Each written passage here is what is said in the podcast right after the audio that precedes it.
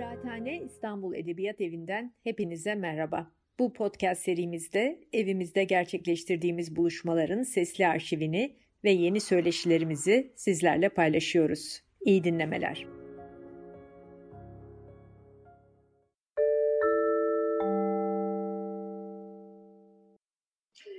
Merhaba. Kıraathane İstanbul Edebiyat Evi'nin bu yaz sezonunda bir etkinliğe hoş geldiniz, birlikteyiz. Ben Nilüfer Kuyaş ve bu akşam bir kitap sohbeti için bir araya geldik ve Gamze Hakverdi yeni kitabıyla bizimle. Hoş geldiniz Gamze. Çok teşekkür ederim. Çok teşekkürler davetiniz için. Çok mutluluk duydum. Çok sağ olun. Biz de teşekkür ederiz. Hem size vakit ayırdığınız için bu etkinliğe hem de bütün izleyicilerimize teşekkür ediyoruz. Tabii YouTube'da bu arzu edildiği zaman izlenecek bir etkinlik olacak. Yaz sezonunu biraz böyle kotarmaya karar verdik. Şimdi Gamze Hakverdi'nin Vulnus Kırılganlık Üzerine adlı kitabı daha Haziran ayında Metis yayınlarından çıktı. Çok yeni bir kitap. Benim elime de kırılganlığın epey ciddi bir örneğini yaşadığım bir aşamada geçti bu kitap. Çünkü ben Mayıs sonunda bir ameliyat oldum. Kırılganlık üzerine insan ister istemez düşünüyor. Bir de edebiyat meraklısı olduğum için böyle hemen Virginia Woolf'un Hasta Olmak Üzerine adlı denemesi geldi aklıma. İnsan hasta olduğu zaman, ameliyat olduğu zaman başka, yani genel insanlıktan kopup başka bir alana geçiyor. Doğru. Enteresan. Vaka oluyor çünkü. İnsan artık vaka oluyor çünkü. Yani evet, hem vaka oluyor, başka evet, düşünceler yaşıyor, duygular yaşıyor. Dolayısıyla tabii kırılganlığın bin bir çeşidi var ama ben böyle bir çeşidini yaşarken bu kitap elime geçtiği için çok hoşuma gitti, çok keyifle okudum. Kırılganlık zaten artık özellikle pandemiyle birlikte güncel hayatımızın baş yerine oturmuş bir durum. Dünyanın da giderek kırılganlıkla çeşitli boyutlarda daha fazla tanıştığını ve daha fazla bu konuyu düşündüğünü zannediyorum. Bu açıdan kitap hem çok zamanında çıkmış bir kitap hem de bence biraz gecikmiş bir kitap. Gecikmiş derken şunu kastediyorum. Türkiye'de çok tartışılan bir konu değil bu. Evet, doğru. Dünyada da çok aslında. Dünyada tartışılıyor ama ne kadar doğru tartışılıyor ondan da emin değilim. Onu da konuşacağız. Çünkü dünyada şu anda tartışıldığı şekline yönelik sizin burada enteresan birkaç uyarınız var. Fakat Gamze Hakverdi'yi kısaca tanıtmaya çalışayım. Ben de yeni tanıyorum. Dolayısıyla biraz zaten kitapta göreceksiniz. Ankaralı bir araştırmacı, akademisyen, Başkent Üniversitesi İletişim Fakültesi mezunu. Hacettepe Üniversitesi'nde İletişim Master'ı, yüksek lisansı yapmış. 10 yıl bu fakültede araştırma görevlisi olarak çalışmış. Sonra Roma'da La Sapienza Üniversitesi'nde yüksek lisans dersleri alıp aynı zamanda tez araştırması yapıyor. 2016'da doktora eğitimini tamamlıyor Ankara Üniversitesi İletişim Fakültesi'nde. Bu arada sinemaya, görsel sanata da ilgi duyan ve bu alanda da üretim yapan bir kişi. Su, Sis ve Toprak Yeni Türk Sineması'nın Film İmgeleri adıyla da böyle bir çalışması sinema üzerine, Türk sineması üzerine yayınlandı. Dipnot yayınlarından 2013 yılında. Kısa film ve video enstalasyon çalışmalarınız da var galiba. Evet. Bu arada Lorenzo de Medici Enstitüsü'nde kültürler arası iletişim dersleri vermişsiniz. Ankara'dan Roma'ya göç edip oraya yerleşmiş bir insansınız. Şu anda Ankara'da tatilde. Evet. Gamze Hanım Ankara'dan katılıyor bize. Tekrar hoş geldiniz. Çok teşekkür ederim. Biz kitabı bize biraz anlatmaya başlamadan önce izninizle bir sorum var. Tabii ki. Şimdi kitapta kırılganlığın ve onun karşıtı olan idealliğin ne kadar normatif ve toplumsal boyutları olduğunu söylüyorsunuz bize. Anne olmak çok normatif anlamda beklenen ve normal ve istenen bir şey. Ama yeni anne oldunuz. Anne olmanın dünya batıda, bizde, dünya kültüründe çok tartışılmayan bir kırılganlık yaratması var mı? Çok. O anne olmak, evet. Ben de 16 aylık, 17 aylık çocuğum var benim de. Ben de üzerine hala düşünüyorum. Yani hatta şunu da çok düşündüm. Bu kitabı, bu doktora tezimin sonucunda ortaya çıkmış bir kitap. Dolayısıyla 2006'da yaptığım bir çalışmaydı. Ama şimdi belki yeniden yazsam ya da anneliğin kırılganlığını yazsam çok başka bir, yeni bir kitap yazmak gerekir. Yani annelik çünkü insanı çok düzenlenen bir şey bir kere. Toplum tarafından çok güzellenen, bazen dayatılan, hep iyi yönleri anlatılan bir şey. Ama annelik çok büyük bir tünel gibi. Bir tünele giriyorsunuz bazen yani ve o tünelde çoğu zaman sadece kendi duyularınıza dayanarak gitmek, yani kendi duyularınıza güvenerek ilerlemek zorunda kalıyorsunuz. Öyle çok ışıklandırılmış bir tünel değil bu. Yani başka kadınların tek ışık, o tünele giren tek ışık şey olabilir, başka kadınların deneyimleri, başka anlatılar, başka kadınların sizinle paylaşmak isterlerse eğer dayanışma, verdikleri bütün o dayanışma adına yaptıkları çabalar, yanında olduğunu hissettiğiniz her an. Tek ışık olabilir. Yani aslında biraz kolektif bir şey annelik. Yani nesilden nesile geliyor, o hikayelerle belki o tünele biraz ışık tutulabilir. Ama onun dışında anneliği ben, tabii çok yeni anneyim, ben 1,5 senedir anneyim ama hani şimdiye kadarki kısmında çok bedensel bir tarafı var. Çok hala yani çünkü emzirmek, doğum, emzirmek, bütün bunlar bedenle ilgili çok yeni bir kapı açıyor size. Bedeninizin hiç bilmediğiniz zorlukları, yani zorlanma, sizi bilmediğiniz bir mücadele alanına davet ediyor annelik aslında. Daha önce hiç yaşamamışsınız böyle bir mücadeleyi. Biraz gözlerinizle bağlı çıkmak zorundasınız o arenaya. Çünkü daha önce bir deneyiminiz olmadığı için bir arenaya çıkıyorsunuz ve evet. Kırılmak yok, gücenmek yok, kırılmak yok. Dediğiniz gibi. Şikayet etmek yok. Yani o arenada, o işte tünelde dedim, arena dedim, işte bütün böyle bir, yani benim aklımda öyle imgelere dikişlendikleri için öyle anlatıyorum ben bunu. Yani benim aklımda bugün böyle imgeler var. Anladım. Güzel bir kitap olur hakikaten. Umarım zaten ben düşünüyorum postpartum. Mesela şeyin üzerine hiç yazılmıyor. Doğum sonrası üzerine. Doğum sonrası bence çok şiddet dolu dönem. Kesinlikle çok şiddet içeren dönem. Yani kadının bedeni artık kadına ait hiç değil. Tamamen bir vaka. Medikal vaka öncelikle. Sonra ailesel, toplumsal maddeye dönüşüyor. Evet. Bir tür nesne aslında bütün öznelliğinden sıyrılıyor, çok fazla dönüşüyor ve dönüştüğü gibi aslında toplumsal bir bakışın altında yeniden hani bütün bu bounce back dedikleri, yeniden eski güzel ya da tırnak içinde tabii ki hani o kiloların hızlıca verilmesi gerekiyor mesela eğer kilo alındıysa.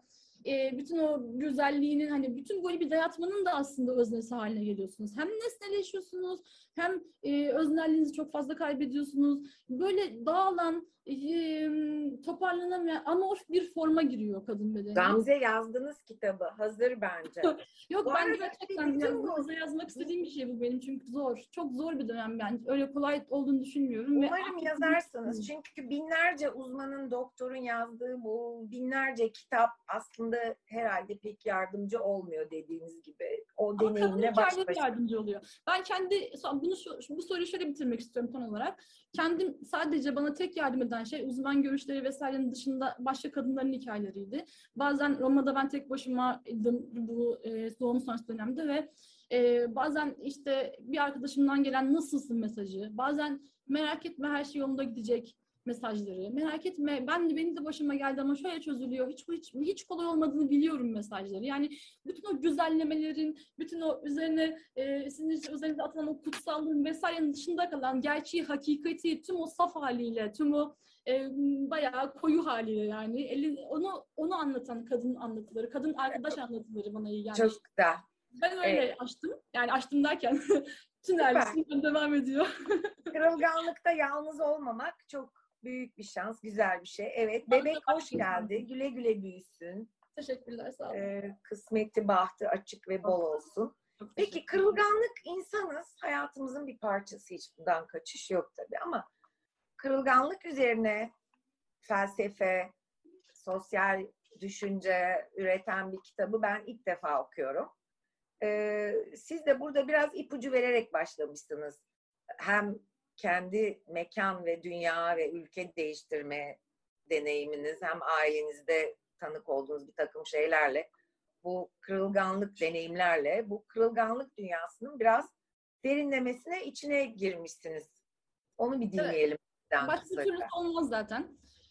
Bu mesele, böyle meseleleri tartışmak için bayağı böyle tam hani o tavşan, Alice'in tavşan deneyinden girdiği gibi böyle o rabbit hole'un sonuna kadar gitmek gerekiyor. Öyle kendini dışarıda tutarak bu meseleleri araştırma nesnesi haline dönüştürüp ben daha steril bir yerde duracağım ve sadece sizin anlattıklarına bakacağım. Öyle bir şekilde yapılabileceğine inanmıyorum ben. Yapan çalışmalar da vardır elbette, yapmaya çalışan diyelim. Ama bu meseleyi anlamak için böyle gerçekten taraflarından biri olmak, zaten hepimiz öyleyiz. Hani hiçbirimizin muaf olduğu bir şey değil kırılganlık. Öyle hani biz sadece bazılarımız kırılgan değil yani. Kırılganlık hepimizin ortak bölümü, ortak paydası hepimizi kesiyor. Bir yerlerinden hepimizin bazı yaraları, acıları, çatışmaları, o iç çekişleri, patinaj çektiğimiz alanlar hepimizin var. Dolayısıyla kırılganlık meselesine de yaklaşırken de, araştırma konusu olarak yaklaşırken de aslında onun taraflarından biri olduğunu kabul ederek başlamak gerekiyor en başta. Onu her açıdan öyle yani.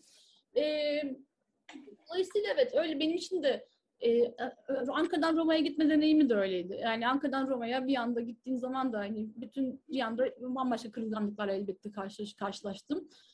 Ailemde de evet, daha doğrusu eşimin ailesinde bir tür ölüm, kalım, hastalık, bir vaka haline gelme ama onunla karşı bir tür öznelliğin savunusunu yapma gibi bayağı o kitapta da anlatmaya çalıştım. Durumları yaşadık hep beraber uzun süre. Şimdi kırılganlık, onu sorayım size, siz bize anlatın bir güzel. Şimdi kırılganlık insanın egemen öznellik dediği o tamlığını bozan ve bir şekilde karşıdaki ötekiye karşı onu açık kılan. Evet. Dolayısıyla da insanın büyük bir çaba sarf edip o egemen öznelliği, tamlığı, kırılmazlığı neyse geri almaya çalıştığı ve böyle bir kırılmazlık gibi bir ideal varmış da biz kırılganlığımızı hep onunla kıyaslayarak böyle bir ideale doğru koşuyormuşuz gibi. Kırılganlıkla biraz biz insanların sorunlu bir ilişkisi olduğunu söylüyorsunuz. Zaten evet, kırılganlık hikayeleri olarak da 20 tane deneye kırılganlık hikayelerini yazmalarını istemişsiniz. Birer de görsel malzeme eklemesini istemişsiniz. Görsel bir sanatçı olarak bir de böyle bir boyut var. Çok hoş bir ekleme olmuş bu. Kırılganlıkla niye bu kadar mücadele halindeyiz? Aslında hepimizin hepimize bir tür bu toplumsal bir mesele. Yani hepimizin üzerine bir tür ışık ve ses, ışık düşüyor diyelim. Bir perdede, herkesin yansıtıldığı bir perde olarak düşünün. Bu toplumsal sesi ve toplumsal perdeyi, kültürel perdeyi ya da toplumsal perdeyi nasıl tanımlamak istersek. Orada insanların yansıtıldığını düşünün. Hepimiz kendimize bakıyoruz oradan. Tekrar ötekine bakıyoruz. Sonra ötekilerden tekrar kendimize bakan ışıkla, yani ötekinin bizi nasıl gördüğü üzerine fikirler üretiyoruz. Hep birbirimize böyle bir bakışımsal alan olarak düşünün toplumsallığı. Burada herkesin üzerine belirli ışıklar düşüyor ve aynı zamanda bir toplumsal da bir eko var. Yani toplumsal eko bize şey diyor işte. Böyle olabilirsin çünkü olmalısın. Yani olabilirsinle olmalısın arasında bayağı iktidarın sesini duyabilirsiniz. Yani orada hem olmaya çağırıyor, olabilirsin diyor sana ama aslında olman gerektiğini söyleyen bir ses o. Bayağı da buyurucu bir ses var yani. Nasıl olmamız gerekiyor? Şöyle olman gerekiyordu. İşte o perdede yansıttığın imge gibi olman gerekir. İdeale yaklaşman gerekir. İdeal orada. Gitmen gereken yer orası diyor sana o ses. O toplumsal eko. Ve bu toplumsal ekoyu biz aslında içimize çekiyoruz. Yani kendi içimizden geldiğini varsayıyoruz biz bu sesin. Bizim sesimiz olduğunu varsayıyoruz. Ona inanarak konuşuyoruz. Yani dolayısıyla ne oluyor o ses? Böyle olmalıyım. Çünkü olmam gerekiyor. Dolayısıyla bu insanın öz sevgisini çok ketleyen bir şey bir yandan. Yani artık böyle olmalıyım çünkü olmam gerekiyor dediğiniz anda olduğunuz şeyin aranızda mesafe var demektir. Çünkü olmaya çalıştığın, gitmeye çalıştığın, sürekli patinaj çekip durduğun bir mesele var. Her neyse kırılganlık, nereden kırıldıysa özne. Sürekli seni çağıran bir ideal var orada. Hep bu kitabın kapağındaki koltuk gibi işte. Yani gel burada bir konfor var diyor sana bu kitap. Yani şey koltuk değil mi? Evet, koltuk ideal yani. Biz oraya oturmaya çalışıyoruz ama bir türlü de orada yerimizi bulamıyoruz. Bir türlü bu koltuğa yerleşememekle ilgili aslında. Zaten öyle bir barok bir mobilya ki bu. Yani kendi öyle çok gösterişli bir şekilde kendisini sunuyor. Kapağı siz mi tasarımladınız? Yok, kapak kardeşimin fotoğrafı. Kardeşim benim fotoğrafçı. Onun fotoğrafının üzerinden üzerine düşündüğüm bir şeydi bu benim. Kapak üzerine düşündük beraber. Yani ama hep bu bana bu fotoğrafa baktıkça ben hep bunu görürüm. Yani bir türlü yerleşinemeyen bir koltuk var orada. Yani barok bir mobilya ama. Yani öyle bir varlığı var ki çok gösterişli ama bir yandan da konfor vaat ediyor sana. Gel diyor. Yani gel buraya oturursan eğer bütün o içindeki çatışma, kırılganlık her şey sona erecek. Çünkü artık ideal pozisyona oturmuş olacaksın. Ama bu koltukta koltuğu yaran, tatlaklarından taşan, onu eskiten, oradan yeni olasılıklar yapan çiçekler de var aynı zamanda değil mi? Bir sanatçının enstalasyonu bu arada. Roma'daki bir sokak sanatçısının enstalasyonu. Biz onun fotoğrafını çekmiştik kardeşimle beraber. Benim Roma'da yaşadığım mahallede bir tane sokak sanatçısı var. Bayağı sokakta yaşıyor yani. Ama kadın bir sanatçı bu. Ve o sokakta böyle bulduğu atık objelerden enstalasyonlar yapıyor. Ve işte bu onun enstalasyonlarından bir tanesiydi. Ve her gün önünden geçiyordum ben bu koltuğun. Yani onu çatlatan da bir şeyler var. Oradan yeni filizler çıkıyor, çiçekler çıkıyor. İşte o Vulnus. Vulnus'tan orada bir yer. Çünkü idealliği aşındırır Vulnus her zaman. İdeallik anlatısını da aşındırır. Bütün o kırılmaz gibi gözükenin içinden çıkan şeydir Vulnus. Aynen. Şimdi Gamze, siz bize aslında kırılganlığa farklı bakmayı öneriyorsunuz. Kitabın son sözünde bir yazara atfen söylediğiniz bir üretken bakış. Yani evet, üretken bir bakışla, yaratıcı bir bakışla, eksiklik gibi değil, evet, ille zayıflık gibi değil. Ama farklı bir farklılığımıza sahip çıkmak gibi bir ve ondan başka şeyler üretmek gibi daha güzel, daha etik, daha hoş bir bakışla bakabiliriz yaralanmaya, kırılgan olmaya diye. Evet. Zaten kitabı bağlamışsınız ama burada zaten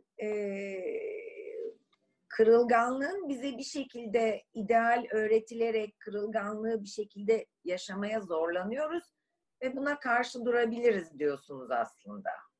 Evet ama popüler psikoloji kitapları şunu söylüyor. Benim eleştirim aslında tam da buna karşı bir eleştiri. İşte bu kırılganlık senin tekil sorunun. Bunu ama kabul edebilirsin, aşabilirsin, kırılganlıkla baş edebilirsin. Ben öyle diyemiyorum çünkü bu tam da toplumsal ayak izini sürdüğümüz bir yer kırılganlık. Yani evet, kırılganlık bizim tekil sorunumuz vesaire değil. Biz sadece böyle olduğumuz için ne bileyim birkaç kilo fazlamız olduğu için falan değil. Yani bize gösterilen, dayatılan bir kırılmazlık anlatısı olduğu için aslında kendimizi böyle hissediyoruz. Evet, o zaman şöyle bir şey var. Yani bu kişisel gelişim kitaplarının, yardım kitaplarının söylediği gibi işte kendinizi sevin, kusurlarınızı kabul edin gibi basit önermelerle halledilebilecek bir durum değil bu. Çünkü bir idealle boy ölçüşmek üzere koşullanmış ve kuşatılmış bir vaziyetteyiz. Kırılganlığı yaşama tarzımız bize bir şekilde buyuruluyor. Kültürel bir perdede, normlar çerçevesinde değil mi? Evet. Kişisel gelişim kitaplarında, daha çok popüler psikoloji kitaplarında kırılganlıkla ilgili çok tartışmalar var elbette. Ama oradaki tartışmalar daha kırılganlığı bireyin tekil, onlar daha özne değil de birey kelimesini daha çok kullanıyorlar. Öyle kavramsallaştırıyorlar çünkü. O bireyin tekil, biricik, ona ait, ona has bir sorunuymuş ama halledilebilirmiş, üzerinden, üstesinden gelinebilirmiş gibi ele alıyorlar ve daha işte kabul etmek, sevmek gibi tavsiyeler vermeye çalışıyorlar ama ben aslında bunun çok iyileştirici bir tarafının olduğunu düşünmüyorum. Aksine daha da sakatlayıcı olduğunu düşünüyorum. Çünkü kırılganlıkla baş etmek, bu şekilde baş etmek çok mümkün değil. Kırılganlığın politikliğini tanımak önemli. Onun işte bizi kuşatıcı, sizin de söylediğiniz gibi nasıl ideallik anlatısının nasıl bizi kuşattığını, kırılmazlığa nasıl çağrıldığımızı, bütün o işte yapabilirsin çünkü yapmalısın diyen sesin kendisi, nasıl politik bir ses olduğunu, bu kültürel perde dediğimiz perdenin, yani bütün herkesi temsil eden perdenin nasıl ideolojik bir perde olduğunu görmek önemli.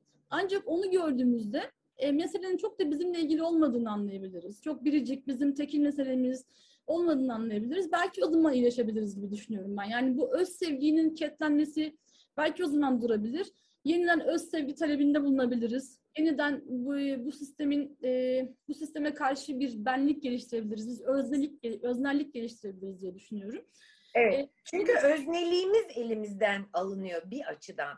Kırılganlığı belli şekilde yaşama dayatması aslında özneliğin başka bir özneliğin bize dayatılması, kendi özneliğimiz değil. Şimdi evet. Burada tabii ki kırılganlık deyince en önemli yeri haklı olarak bedene vermişsiniz. Çünkü bedenin tabii ki ruh da önemli. Ona da geçiyorsunuz zaten. İkisi bir arada zaten ayrılamaz birbirinden ama sosyal baskıların, öğretilerin, normların çok ön planda olduğu bir takım kırılganlık anlatıları var kitapta. Bu deneklerin size yazarak paylaştıkları hikayeler. Kilo, boy, güzellik. Çok klasik bildiğimiz şeyler yani. Kilolu olmak. Farklılık hep kırılganlık yaratıyor diyorsunuz. Ama bu politik buyurganlığın yarattığı bir kırılganlık. O farklılığa tahammül ya da tahammülsüzlük. İşte kilolu bir kadın ya da kadın erkekten daha boyluysa ya da güzellik nedir, güzelim, çirkinim. Çok enteresan hikayeler. Sonra zaten başka boyutlara da girmişsiniz. Onları da konuşuruz. Buradan biraz başlayalım. Şimdi bu alan araştırmasını yaparken ben hem Ankara'da hem de Roma'da çok fazla hikaye, tabii çok fazla kişiyle görüştüm. Aslında 60 kadar hikaye topladım ben sahadan. Ve bu hikayelerin bir yerde çok benzeştiğini gördüm. Zaten bu kategorilerde öyle çıktı. Ama hep bir eksik ve fazla denklem içinde karşıma çıktılar. Yani bir özne kendisini ya eksik hissediyor, herhangi bir şeyden eksik hissediyor ya fazla. Yani şöyle düşünün, bir hayali bir fantazi düzeyinde yaşanan bir matris var. Yani X ve Y'nin kesiştiği bir matris var. Ve o hani kesişim noktasında bir türlü özne kendisini bulamıyor. Ya bu tarafında kalıyor fazla da ya eksikte kalıyor. Bir tür hep o kesişim noktasındaki o ideal noktaya varmaya çalışan bir öznellik var. Hep öyle bir iç çatışma yaşanıyor öznenin içinde. Bu da işte kendisini hangi imgelere dikişliyor, hangi durumlarla vuku buluyor diye baktığımda aslında sizin de söylediğiniz gibi çok basit şeyler, çok gündelik şeyler yani bunlar. Çok da öyle büyük varoluşsal meseleler değil çoğu zaman. Çok gündelik, çok belki aşılabilir gibi gözüken şeylerin etrafında özne patinaj çekip duruyor. Hep orada bir yara oluşturuyor. Ama işte hepimiz öyleyiz. Bir yandan önemli öyle. Yani işte bu kilo almak meselesi hepimiz için ben şimdi kilo aldım mesela, çok rahatsızım. Efendim işte bize dayatılan şeyler, mesela bu grafik tasarımcı İtalyan kadın erkek arkadaşıyla bir yemeğe gitmiş. Orada böyle çıt kırıldım, yüksek topuklu, işte önlerine gelen yemeği de bitirmeyen, haşlanmış tavuk yiyen model gibi bir takım kadınların önünde bu işte bifteğini ısmarlamışlıktan biraz utanan lokantadalar galiba. Çok güzel bir hikaye bu. Görsel olarak da gereği düşünüldü verdetto diye kendi sırtına bir hüküm yazmış, yani kendi derisinde hissetmiş. Teninde hissetmiş o hükmü. Ben şişmanım, büftek ısmarlıyorum. Bu çıt kırıldım, çok güzel giyinmiş hatunlar haşlama tavuk isteyip onu da yemiyorlar. Evet. Bu çok klasik bir durum yani. Hani bir sinema sahnesi olabilirdi. Şimdi kırılganlık öyle şeylere dikişlenebilir ki, öyle şeylere, öyle durumlara yapışabilir ki insan bazen bunun şaka olduğunu bile düşünebilir gerçekten. Yani mesela yanlış zamanda atılmış bir kahkaha. İşte insan üzerine alınabilir değil mi? Hani bana gülüyorlar. Bir gülünçüm ben gibi. Hani böyle bir ya da yanlış anlaşılmış bir söz, yenmemiş bir yemek, yapılmamış, söylenmiş ya da söylenmemiş herhangi bir şey. Bir duruma sabitlenme aslında. Bir imgenin içine çekilme, bir durumun içinde kendini böyle tek boyutlu kağıttan bebekler olur ya, onun gibi hissetme, nesneleşmenin kendisi. Yani bir bakışın nesnesi olma. Bana bakıyorlar ve bende gördükleri ne varsa artık. Bende şunu görüyorlar. Öteki benimle ilgili ne düşünüyor? Öteki bende ne görüyor? Ben öteki için neyim? Bu çok Lacancı bir sorudur aslında. Çok psikanalitik bir sorudur. Yani Lacan bundan çok bahseder. Ben öteki için neyim? Sürekli bu sorunun cevabını arıyoruz biz aslında. Aynaya bakıyoruz ve ötekiyle ilgili öteki için ne olduğumuzu düşünüyoruz ki öteki dediğimiz burada herhangi bir kişi de olabilir. Yani küçük öteki. Bir başka bir insan olabilir. Ama aslında daha büyük öteki olarak düşündüğümüzde tüm bu simgesel sistemin kendisi olarak ötekiyi düşünmemiz gerekiyor. Evet, bu Türk katılımcıların hepsi Ankara'dan ve şimdi bu şişmanlığı anlatan Türk katılımcı inanılmaz. Şişman çocuk da iyi top oynayabilir, şişman adamın kalbi iyi olabilir, şişman kadın iyi sevişebilir. Engelli kategorisine kendi düz ve korkunç beyinlerini soksunlar diye çok güzel bir isyan da yazmış kendi katılımına. Tabii iş o kadarla bitmiyor, doğru, ama bu isyan hoşuma gitti. Bu kadındaki bilinç hoşuma gitti. Evet. Böyle çıkan bir kadın vücudundan zayıf bir kadın çıkan bir görsel göndermiş. Evet. Bu katılımcılar kitabı sevdiler mi? Valla katılımcıların hepsi teker teker görüşmedim. Ne düşünüyorlar aslında bilemiyorum. Ben de çok merak ediyorum. Görüşmek isterdim yani. Benim çünkü onların hikayelerin üzerine yazdıklarımla ilgili ne düşünüyorlar ben bilmiyorum. Belki bilmiyorum ileride fırsatımız olur. Ama bir de bu konuda bir parantez açmak istiyorum ben burada. Araştırmanın yöntemi olarak ben herkesin araştırmasından bir metin yazmalarını istedim. Yani aslında kendimi çok dışarıda tuttum ben araştırma sürecinde. Böylelikle bu yazılanların hepsi onların birebir kendi yazdıkları. İtalyancalarını çevirdim. Türkçeleri zaten kendi yazdıkları. Yani bütün bu anlattıkları, kullandıkları kelimeler, kavramlar hepsi bir katılımcının kendi iç dünyasını anlatıyor. Dolayısıyla bütün bu isyanlar da aslında onların isyanları. Ama bu anlatılarda şunu görüyoruz aslında. Hani o kültürel perdeden bahsetmiştik ya. Katılımcı bazen tam da o kırılgan olduğunu anlatırken kıran tarafa da geçiyor. Yani bu kırılganlığı onaylayan tarafa da geçiyor. Yani o şiddeti üreten toplumsal gözün sahibi olarak da konuştuğu zamanlar var. İşte mesela diyor, ben de öyle düşünüyorum, ben de mesela şişman kadınları sevmiyorum ama ya da bunun gibi şeyler var kitapta, bazı hikayelerde var bunlar. İşte ben de uzun boylu kadının uzun boylu olması taraftar değilim, erkekten daha uzun boylu taraftar olması değilim ama ne yapalım işte vesaire. Beni de kırılgan kılan mesele bu gibi. Yani bu bir tür buna psikanalizde moebius şeridi deniliyor. Doğru hatırlıyorsam eğer.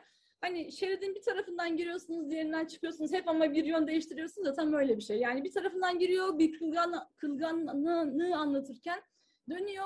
Aslında o toplumsal bakışın, toplumsal sesin işleticisi haline geliyor. Onu tam da o bakışın, sesin pozisyonuna yerleşiyor. Sonra tekrar dönüyor aşağıya, tekrar kırılgan haline geliyor vesaire. Bütün bu bir tür akıntı gibi. Yani denizin içindeki akıntı gibi.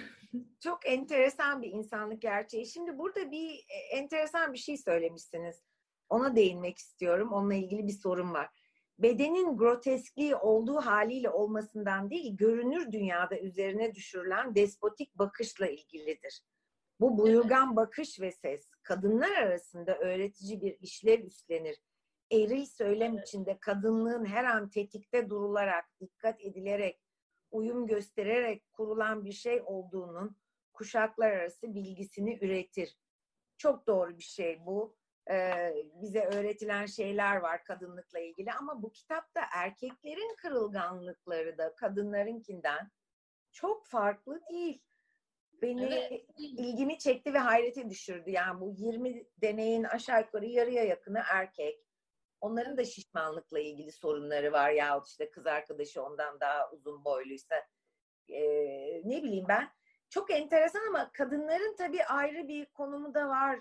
Çünkü o beden politikse, ideal de bize işte liberal, kapitalist, neyse nasıl bir düzende yaşıyorsak, tarihte de var bu tür şeyler çünkü. Evet, ideal erkektir çünkü. Düzene doğru. Bağlı olarak perdede değişiyor dediğiniz gibi. Kadınların özel bir gene konumu var ama her şeye rağmen, değil mi? Bu cinsiyet farkı hoşuma gitti. Ya da ilgimi çekti. Yani çünkü patriarkal bir düzende yaşıyoruz ve bütün bu ideal erkek gözünden işletiliyor. İdeal hep erkek olarak düşünülür zaten. Yani erkektir ideal. Kadın hep bunun alternatifi gibi, değil mi? Kadın işte antitez gibi kendisini sunar böyle bir dünya içinde. Dolayısıyla kadının bilgisi birazcık daha ayrı tabii. Çünkü kadınlar aslında idealle hep hesaplaşmak zorunda kalmış yıllarca. Yani bu bizim kolektif belleğimizde var. Kadınlığın belleğimizde var. Birbirimize öğretiyoruz işte. Bak, hesaplaşmanın çeşitli taktiklerini, çeşitli yollarını, bu ideal erkeğin dünyasında yaşamanın çeşitli yöntemlerini birbirimize aslında öğretiyoruz. Anlatılarımızda bunlar da var. İşte mesela düşen bir sütyen askısı seni bir anda gülünç kılabiliyor, değil mi? Kırılgan kılabiliyor yani. O yüzden kadınlar onu birbirlerine mutlaka öğretirler. İşte üstüne başına çeki düzen var. Saçına başına işte dikkat et, şöyle yap, böyle yap gibi. Hani çünkü o idealin dünyasında görünür olarak daha çok, daha görünür olan kadın aslında. Kadın daha daha fazla nesneleştiği için. Hele burası gibi şimdi biraz daha muhafazakar ülkelerde yaşıyorsa daha da ilginç bir hale geliyor. Burada bir de güzellik üzerine çok güzel diyeceğim artık, ilginç bir hikaye var. Yani buna siz eksiltici fazlalar demişsiniz. Şimdi insanlar bir kendilerini belli bir ideale göre eksik görebiliyorlar. Evet. İşte ideal ince olmak, ben şişmanım, işte şu olmak, ben değilim, öyle değilim. O idealle kendini devamlı bir şey halinde. Ama bir de bazı fazlalar var ki onlar da kırılganlık yaratıyor. Mesela bir kadının çok güzel olması da. Evet. Bu da ilginç geldi. Bana şeyi hatırladım, hani Türk kültüründe çirkin kısmeti olsun derler kadınlar için. Hani güzel olmak pek parlak bir iş değildir. Mutlaka başına bir bela gelir güzel kadının. Ya çok kişi ister onu, ya da işte neyse yani. Çirkin kısmeti versin Allah derdi eskiler. Şimdi güzellik de bir sorun ve buradaki bu akademisyen olduğunu anladığımız katılımcı, bu güzellikle ilgili kırılganlığın gelgitini çok güzel anlatmış. Siz de onu sonra çok güzel analiz ediyorsunuz. Evet. Özne hiçbir zaman olması gerektiği yerde değildir. Evet. Güzel de olsa olması gerektiği yerde değil. Çirkin de olsa, yani bir norm var ki bir türlü ona yaranamıyoruz. Evet, bu beni çok etkileyen bir hikayeydi zaten araştırma yaparken de. Yani çünkü beklediğim bir hikaye değildi aslında. Diğerlerini az çok beklediğim yerden geldi, ama bu hikaye... Türkiye'den bir katılımcı bu üstelik. Evet. İkisi de, 2 tane var sanırım. O ikisi de Türkiye'den. Bir tanesi de tıp öğrencisiydi. Yani orada da güzelliğin nasıl yaraya dönüştüğünü anlatan bir katılımcıydı o. Yani güzelliği bir tür yara gibi, bir açık yara gibi hatta. Sürekli sakınması gereken, sürekli iyileştirmesi gereken, hatta gözden uzaklaştırmak, nasıl yarayı gözden uzaklaştırmaya çalışıyorsak, üzerine kapatmaya çalışıyorsak, pansuman yapıyorsak vesaire. O da sürekli o yarasını maskelemeye çalışıyordu. Aslında o kadar güzel değilim falan diyormuş mesela. O anlatıda var. Yok aslında ben yani bir tür böyle güzelliğini bir şey gibi özür dileyerek yaşayan bir anlatıcıydı. Ve yani tabii bunun böyle olduğunu mesela hayal etmiyoruz çok. Sen çünkü güzelsin, ideale yakınsın. İdeale yakınsan sorun yoktur gibi düşünüyoruz, ama aslında güzellik de bazen, hele ki akademisyenlik gibi bir işte, bayağı büyük bir kırılganlık yaratabilir. Çünkü güzel kadın ne anlar akademisyenlikten yani, değil mi? Güzel kadınsa zaten bütün bilginin dışındadır, sadece saf bedenden ibaret bir şeydir gibi öyle bir bakış ve ses düşüyor muhtemelen ona. Hani öyle bir bozulmuş bir harmoni yani. Nasıl? Evet evet, çok enteresan tezatlar var. Çünkü bir tane kadın sarışın ve vamp olduğu için evet, işte evet, hukukçu ya da ciddi mesleğe uygun görülmüyor CV'sinde. Birdenbire evet, sinema evet, yıldızı Türk gibi sarışın bir kadın görünce herkes bir duralıyor. Çünkü sarışınlar aptaldır ya da işte boştur, şudur, budur, cinsel objedir evet, gibi ön yargılar var. Bir tanesi de yeterince güzel olmadığı için seçilmiyor. Çünkü iş seyahatine gidecek. Orada herhalde iş seyahatinde, iş görüşmesinde kadınların kırıtmasını ya da kadınlığını mı kullanmasını istiyorlar. Yani normlar da çelişkili. Duruma göre hep bir eksik, hep bir fazla var. Evet evet, kadın özellikle kadın hiçbir zaman olması gereken yerde değil zaten. Yani ya hep işte o denklem her yerde aslında karşımıza çıkıyor. Ya aşırı fazla ya aşırı eksik denklemi. Mutlaka her öznenin yaşantısında bir yerlerde karşımıza çıkabiliyor. Bütün bu kırılganlık anlatılarının aslında temel boyutu bu. Bir tür fay hattı gibi. Ben buna fay hatları dedim, zaten kitapta da öyle tanımladım. Çok güzel, böyle, doğru.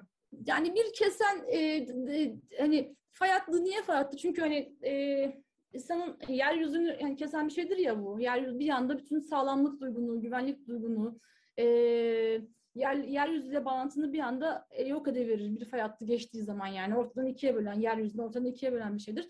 Kırılganlık da aslında öyle. Bir anda bütün öznel sağlamlığını, bütünlüğünü, bütünlük hissini, kendilik hissini, öznelliğin tamlığını, tamlık hissini, eğer varsa öyle bir şey tabii, var olduğunu varsayıyoruz. Bunu tam ortasından kesiyor ve özneyi parçalıyor. Yani bir yandan özne kırılganlık her nereden geçiyorsa, bu fay hattı her nereden geçiyorsa oradan bölüveriyor. Evet. Bununla bakmaya çalışıyor. Bu iki fay hattının iki tarafı arasında bir yerde köprü kurmaya çalışıp duruyor. Ya eksiksin ya fazla. Evet. Bir yerden oraya, oradan oraya. Bu bedenle ilişkili kısmı kapatmadan önce bir küçük notlu, çok şeker bu. 26 yaşında, 25 yaşında genç İtalyan adam. Yönetim mühendisi. Ha, evet. Gençken, yeni yetmeyken ya da ergenken bıyığının yeterli olmaması onu çok yaralamış. Evet. Yani olacak. Aslında bıyığın olmaması. Bıyığının olmaması. Evet. Yani bıyık tabii bunu yani bıyığının, ben de bunu dinlerken insanın bıyığının olmaması yaralayabilir mi yani? Çünkü olmayan bir şey için ağıt yakmak gibi bir şey bu. Evet. Görsel olarak da çıplak bir ağaç fotoğrafı paylaşmış. Evet. Yani o bıyıksızlık bir çıplaklık gibi. Evet. Ya, bir kırılganlık. Evet. Müthiş bir, onu yaralamış. Çünkü o dönemdeki gençler arasında bıyıklı, onun tüyleri az çıkıyormuş diğerlerine göre ve diğerleri çok daha güçlü tüylere sahipmiş, bıyıklara sahipmiş vesaire ve o bıyıksızlıkla bir tür yaralanmış ve kendisini hala, bana öyle anlatmıştı, kendini hala bu bazen bu çıplak ağaçlar gibi hissetmiş bazı durumlarda. Çünkü bu kırılganlık bir kere yaşanıp biten bir şey değildir. Dönüp oraya geri dönersiniz. Çocuklukta yaşasanız 10 sene önce falan, hani bir kırılgan anını sabitlendiğinizi düşünüyorsanız eğer, kırılganlıkta bir sabitleme varsa eğer, dönüp oradaki bir yara açılıverir bazen. Dolayısıyla siz 30 yaşında bir birey de olabilirsiniz artık ama hep o çocukluğun ya kırılganlığı geri gelebilir bir yerden. Tam böyle evet, sırlanın geri dönüşü gibi, bir kabus gibi. O fay hatları kaybolmuyor. Şimdi evet, bedenden sosyalliğe geçince tabii bir de statü evet, ve toplumsal aidiyet ya da kendini yabancı hissetmek. Şimdi mesela evet, İtalyan hikayelerinde hep kasabadan taşraya, yani şehirden taşraya da taşradan şehire taşınmışlık ve kendini hep yabancı hissetme gibi böyle simetrik hikayeler var. Bazı asimetriler var. Evet. Bu kırılganlığın fay hatlarının statü ve sosyal mevki olayını da çok güzel ele almışsınız. Evet, kırılganlık mesela bu hikayelerde de, çünkü mesela bir tanesinde küçük o kasaba dediği yer aslında Roma'nın sadece 30 dakika dışında bir yer. Yani Roma'nın kasabası ama hani böyle çok gerçek bir taşraya benzeyen bir yer değil yani öyle. Bayağı tam Roma'ya göre dışarıda kalıyor ama aslında romanın bir parçası olan bir yer. Ve o kişinin kendisini taşralı gibi tanımlamasına çok şaşırmıştım ben. Yani şehir hemen burnumuzun dibindeyken, şehir ve taşra ayrımı bu kadar bulanıkken, bunlar arasında böyle ayrım yapmak çok mümkün değilken, geçişlilik çok fazlayken taşralı bir anda öyle bir şeyin içine girmek, yani kendini öyle tanımlamak, niye böyle bir tanım var? Çok kolay mesele değil yani, bir anda öyle bir kimlik ediniyorsunuz. Evet. Durup dururken değil tabii, yani bunun lojistik nedenleri olabilir ama bu kimliği giyiyorsunuz bir anda.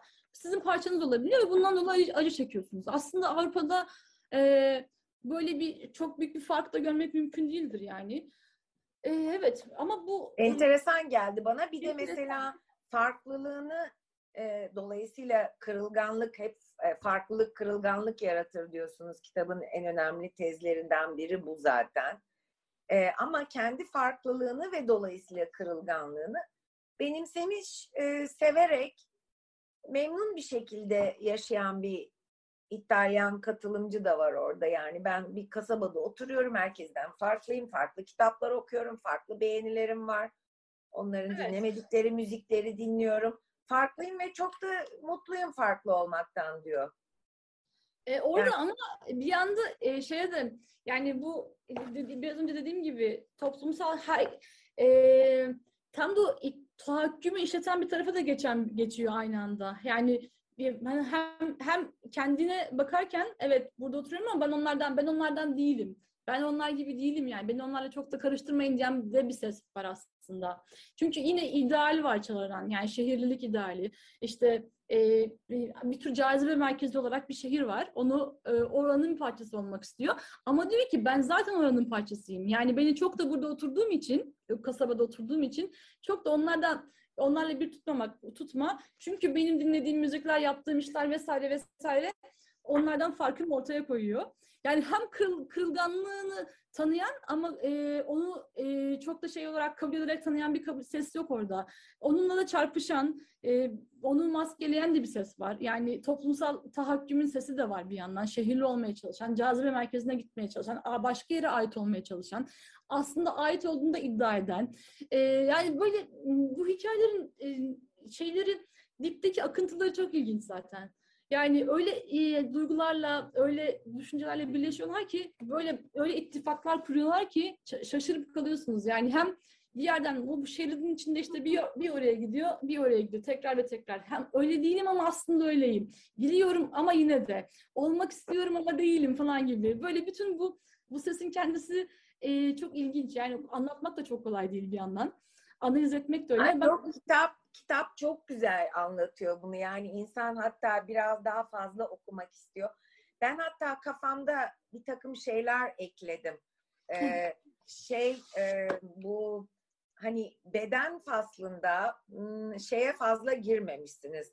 Halbuki sizi ailenizden bir üyenin yaşadığı büyük bir hastalık kırılganlığı, ciddi yani bayağı ciddi bir hastalık kırılganlığı deneyimledikten sonra kendi ailenizde biraz daha bu konulara yönelmişsiniz gibi anlıyorum girişte yazdığınız birkaç şeyden. Ama mesela yaşlanmak, evet, öyle bir hikaye geldi aklıma, hani Suzan Sontag'ın işte Metafor Olarak Hastalık kitabı vardır, şudur budur. Hastalığa siz çok fazla girmemişsiniz, o çünkü bir konu, ama mesela yaşlanmak, pandemide önce yaşlılar bir ayrıldı, bir yaş ayrımı yapıldı. Suzan Sontag'ın fotoğrafla ilgili şeyi geldi aklıma. Mesela erkekler biraz korkuyla, üzüntüyle karşılar yaşlanmayı, ama kadınlar yaşlanmayı daha da acıyla yaşarlar. Çünkü bir de utanç vardır burada, işte güzelliğini kaybetmek mi ne? Kadın için sadece bir kader değil, aynı zamanda bir kırılganlıktır yaşlanmak diyor mesela Suzan Sontag. İşte yaşlılık bu kategorilerden biri olabilir. Ama bir şey soracağım size. Asıl kitabın temel felsefesini ve argümanını toparlamak için.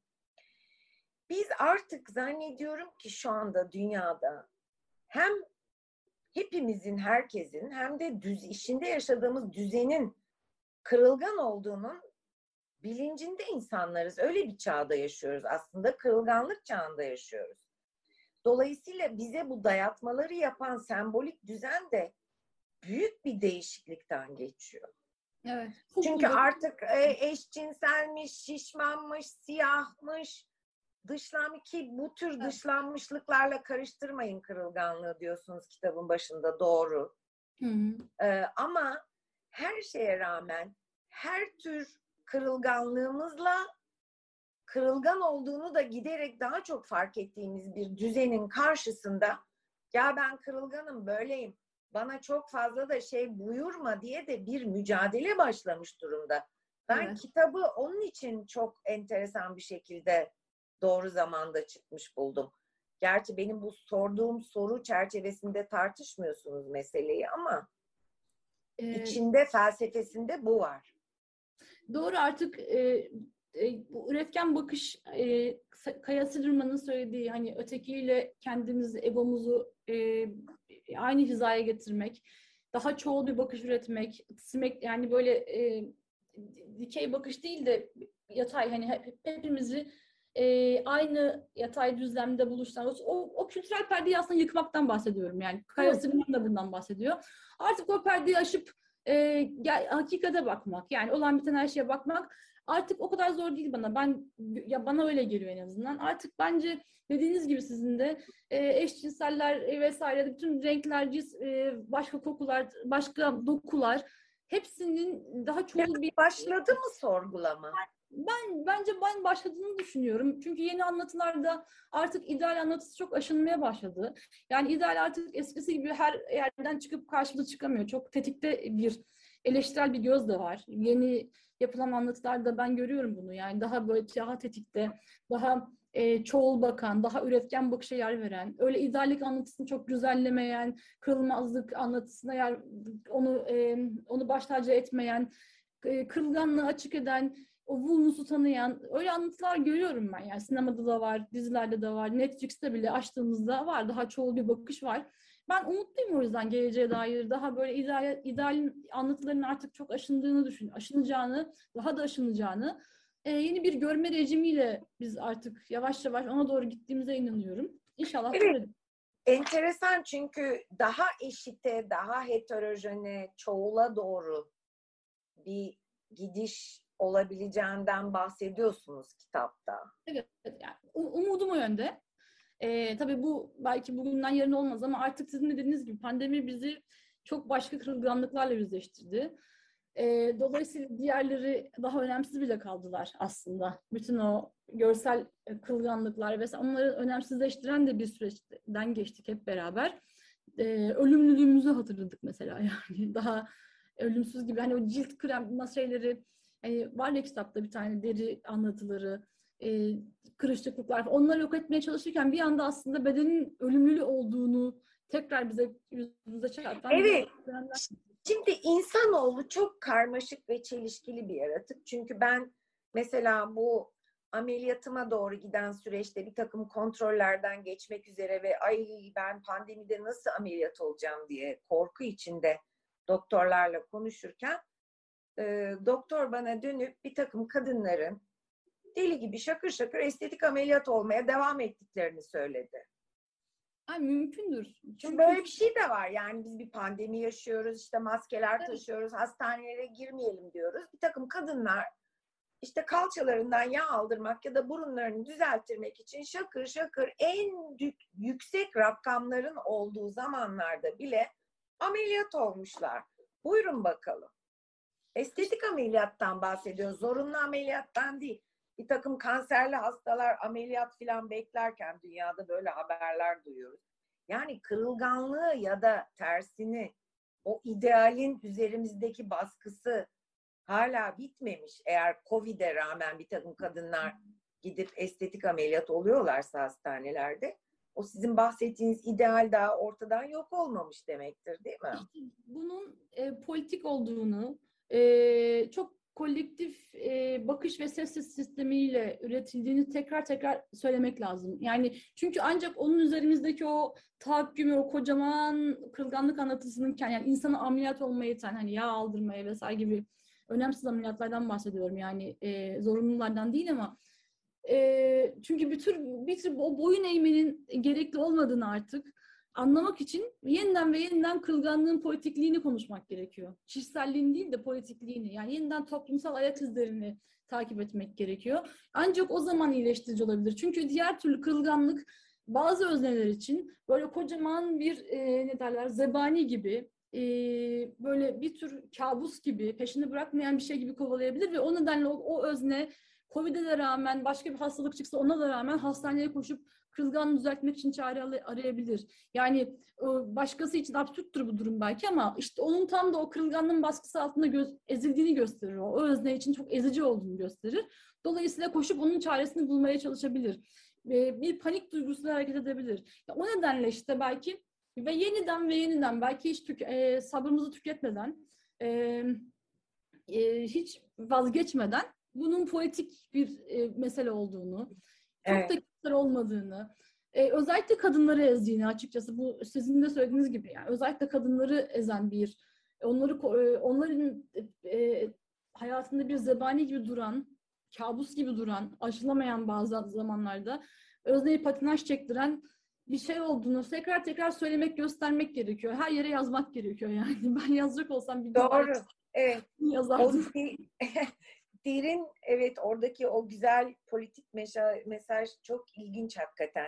Ama aynı zamanda şimdi tamam, pandemi bizi hem ölümlülüğü hatırlamak ve hiçbir ayrım gözetmemesi nedeniyle eşitledi. Hem de büyük eşitsizlikleri ortaya çıkardı, değil mi? Evet. İşte aşıya ulaşamayan, kaynağı az ülkeler, yoksullar, efendim, evet, daha çok insanlara bakım hizmetinde daha çok kadınlar çalıştığı için işte o yaşlılara ya da hastalara bakan insanların girdiği riskler, herkes eve kapanınca ev içi şiddetin artması, kadınların işte tekrar fena halde dayak yemesi ya da şiddete daha çok maruz kalmaları. Çünkü o karantinalarda evlere kapandık. İşte çocukların eğitimi aksadı falan. Son derece de bize bu sizin kitapta bahsettiğiniz kırılganlık karşıtı idealliği dayatan bir liberal kapitalist düzen var. Şu anda öyle. Geçmiş tarihte başka isimleri vardı düzenlerin. Ama biz şu anda öyle bir düzenle karşı karşıyayız. Bu düzen mi bize bunu empoze ediyor? Yoksa insan olmak mı böyle bir şey? Ya ben pandeminin aslında bazı fantezileri alt üst ettiğini düşünüyorum. Özellikle ideallik fantezisinde bununla beraber aslında alt üst oldu. Nasıl? Daha önce ideal olarak gördüğümüz işte toplumsal tipler, işte sanatçılar ya da ünlüler diyelim, daha böyle selebritiler. Onlar yerine kahraman olanlar, daha önce belki görünmez olan, toplumun görünmez kademeleri olduğunu varsaydığımız işte kasiyerler, kargo, kuryeler, evet, kuryeler. Bütün bunların yaptıkları iş, aldıkları risk öyle kahramancaydı ki bir tür ideallik anlatısını, bütün bu kahramanlığı aslında hani hem fantezi düzenindeki kahramanlığı yeni baştan düşünmemize neden olmadı mı? Yani benim için öyle oldu en azından. İşte doğru. En ağır zamanında süpermarkete gidip 8 saat bir kasiyer olarak çalışmak nasıl bir şeydir? Pandeminin en zor zamanında hemşire olmaya devam etmek, evinden her gün çıkmak. Ki ben İtalya'da karantinayı çok ağır yaşadım ilk zaman Mart 2020'de. Çocuğum yeni doğduğu zamandı. Hem bir aylık çocuğum vardı yani, hatta 10 günlük, 10-20 günlük. Hem de böyle dışarıda hiçbir sesin, bazen şarkılar çalıyordu. Hatırlarsınız Twitter'da çok fazla döndü. İşte balkon şarkıları vesaireler. Evet. Böyle ilginç bir duygusal iklim vardı o dönem İtalya'da. Yani çok korku filmlerine benzeyen, gerilim filmlerine benzeyen bir iklim vardı, duygusal bir iklim vardı. Ama o iklimde evden çıkıp sokakta tek başına yürüyerek, maske takarak, ama daha doğrusu maske de yoktu o dönem Mart'ta. Hiç maske bulunmuyordu bu arada yani. Biz maske falan, maske ulaşımımız Mayıs'tan önce değildir. Çünkü İtalya'da sonradan bir maske sıkıntısı yaşandı. Sonra Mayıs'ta falan yeni maskeler geldi vesaire. Yani maskesiz sokakta tek başına sabahın erken saatlerinde hiçbir arabanın geçmediği, hiçbir sesin olmadığı yollarda yürüyerek işe gitmek, bir hizmeti vermeye devam etmek, başkalarını kendinden önce düşünmek. Ama bunu yaparken aslında hiç de öyle üzerinde kameralar falan düşmüyor. Kamera ışıkları falan yok. Günlük hayatını devam ettiriyorsun yani. Sana hiç kimse ekstra ödemeler yapmıyor mesela. Bir tür kahramanca buldum ben bunu. Ve artık toplum olarak hepimiz, bence tüm dünyada, bütün bu kahramanlık anlatılarını, selebriti anlatılarını, ideal bedenleri yeni baştan düşünmek zorunda kaldık bence. Yani ideal çok aşındı bence pandemi döneminde. Doğru. İdeal için artık o kahramanlığı gösteren kasiyerden daha ideal hiç kimse yok. Yani tam da ona hayran kaldım ben. Ya onun o gücüne güzel bir noktaya değindiniz Gamze. Çünkü gözümüzden bazı perdeler kalktı, değil mi?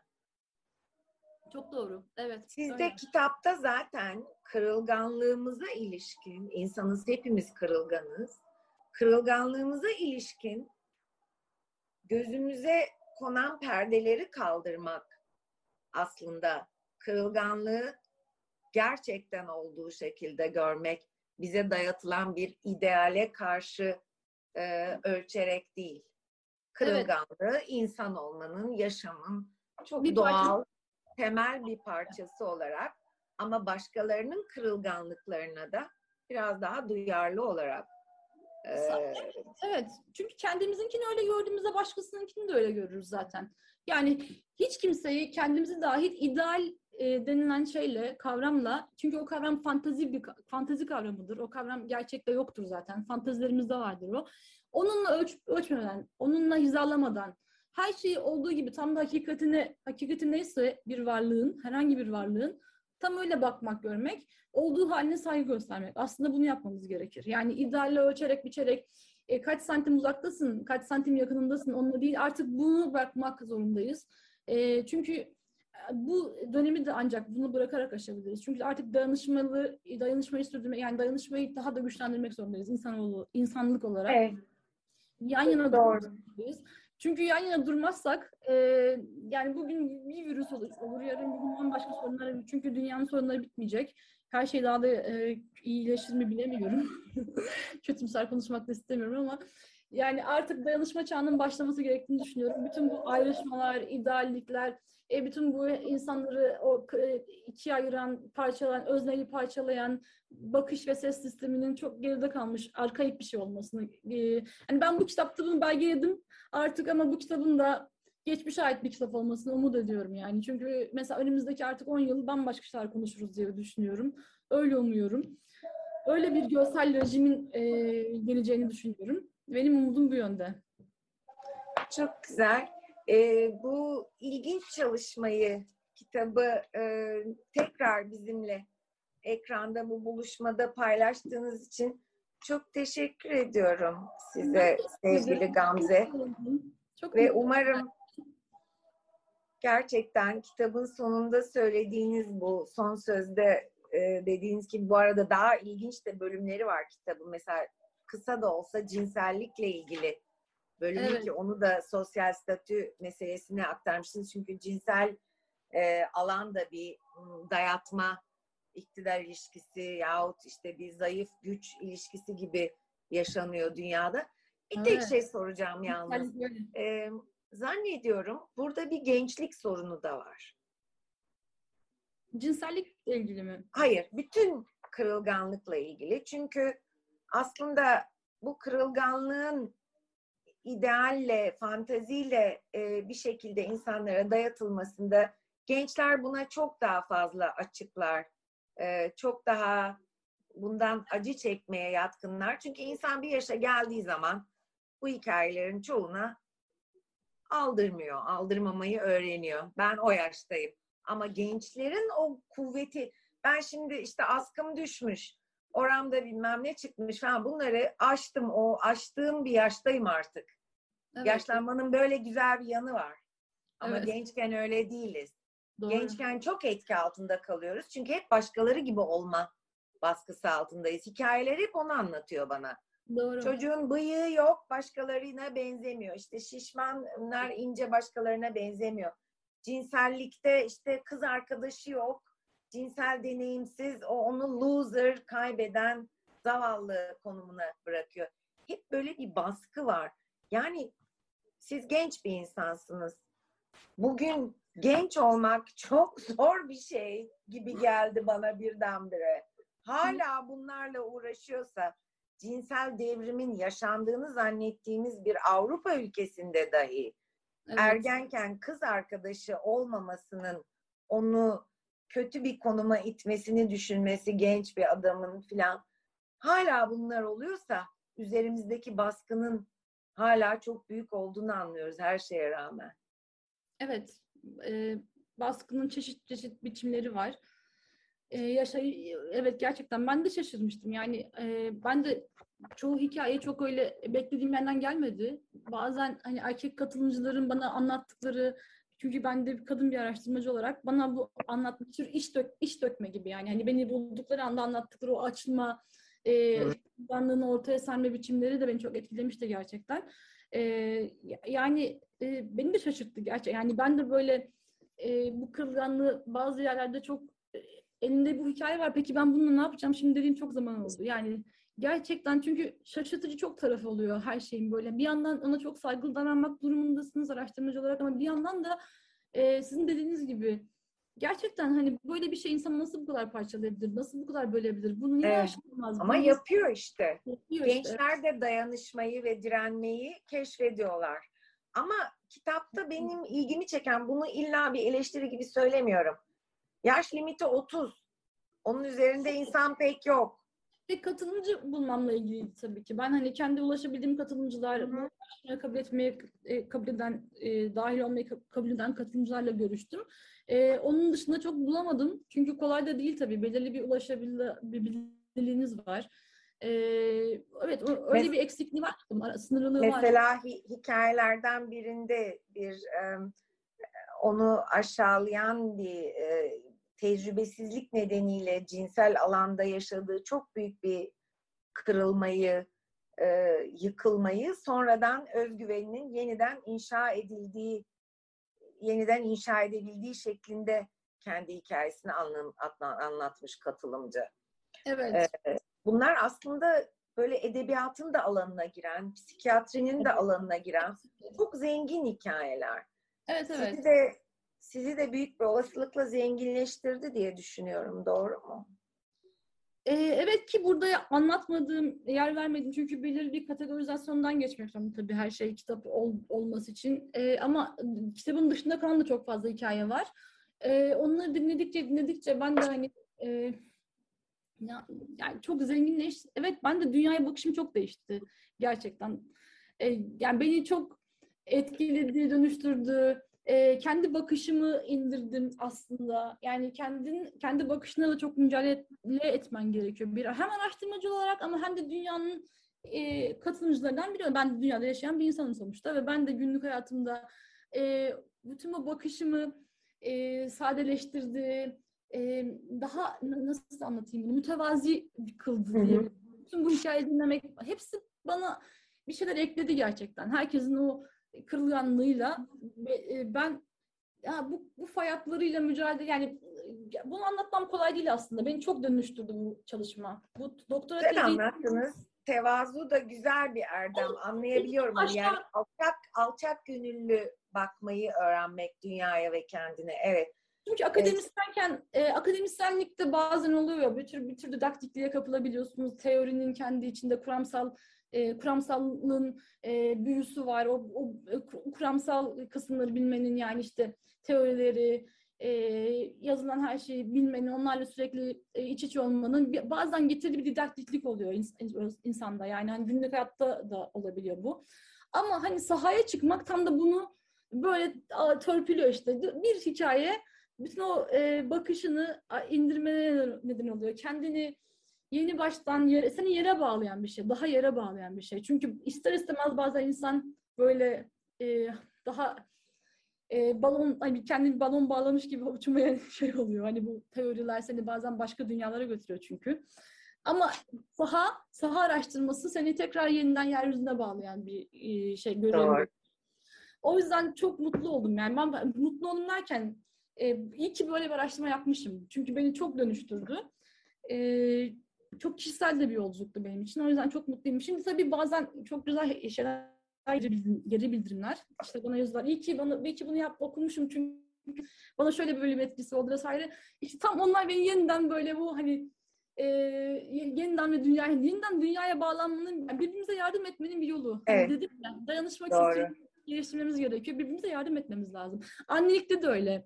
Hani anneliği güzelleyerek birbirimize yardım edemeyiz yani. Hani o kutsal annelik anlatısını tekrarlayarak anneliğin o kör kuyularını da yalnız kalan kadınları çok iyi anlayamıyoruz. Çünkü annelik bazen gerçekten kör bir kuyuya atıyor insanı ve orada yalnız kalıyorsun yani. O uykusuz gecelerde bedenin kendine ait değilken vesaire.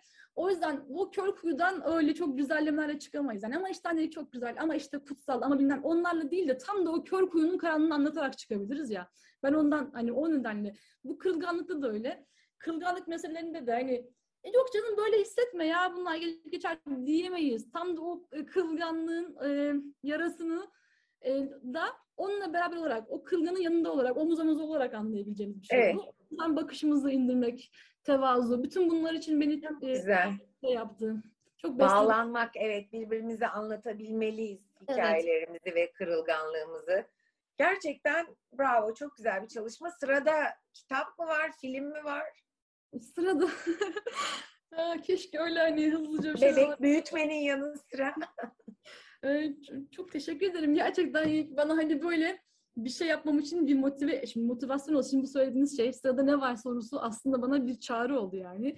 Bir şey yapma çağrısı.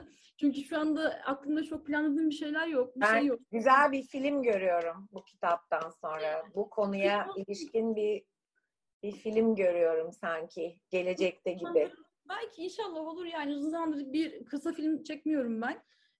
Aslında uzun zamandır pek bir şey de yapmadım, sadece bunun ve çocuk çünkü bir şey oluyor böyle bazen parantez yani. Bakalım inşallah güzel başka bir şey yazarım, ama yazarsam gerçekten sizin de konuştuğumuz bir en başında anneliğin o postpartum dönemini yazmak isterim. Belki yine saha araştırmalarıyla başka kadınların hikayelerini dinlemeyi çok istiyorum. Çünkü güzel bir proje, ama şimdilik bu güzel kitabınızın keyfini çıkarın. Daha çok yeni. Haziran 21'de çıktı. Evet. Tebrikler, çok teşekkürler katıldığınız için. Ben teşekkür ederim, çok mutlu oldum gerçekten. Hem tanıştırma sizinle, hem de çok beni davet ettiğiniz için çok teşekkür ederim. İnşallah yeni programlar yaparız, belki ileride yeni şeyler söyleyeyim. Eminim, ben de öyle umuyorum. Sevgili Gamze Hakverdi, çok sağ olun. İyi geceler, herkese çok sevgiler, sağlıklı günler dileğiyle. Hoşça kalın. Siz de hoşça kalın, görüşmek üzere. Hoşça kalın.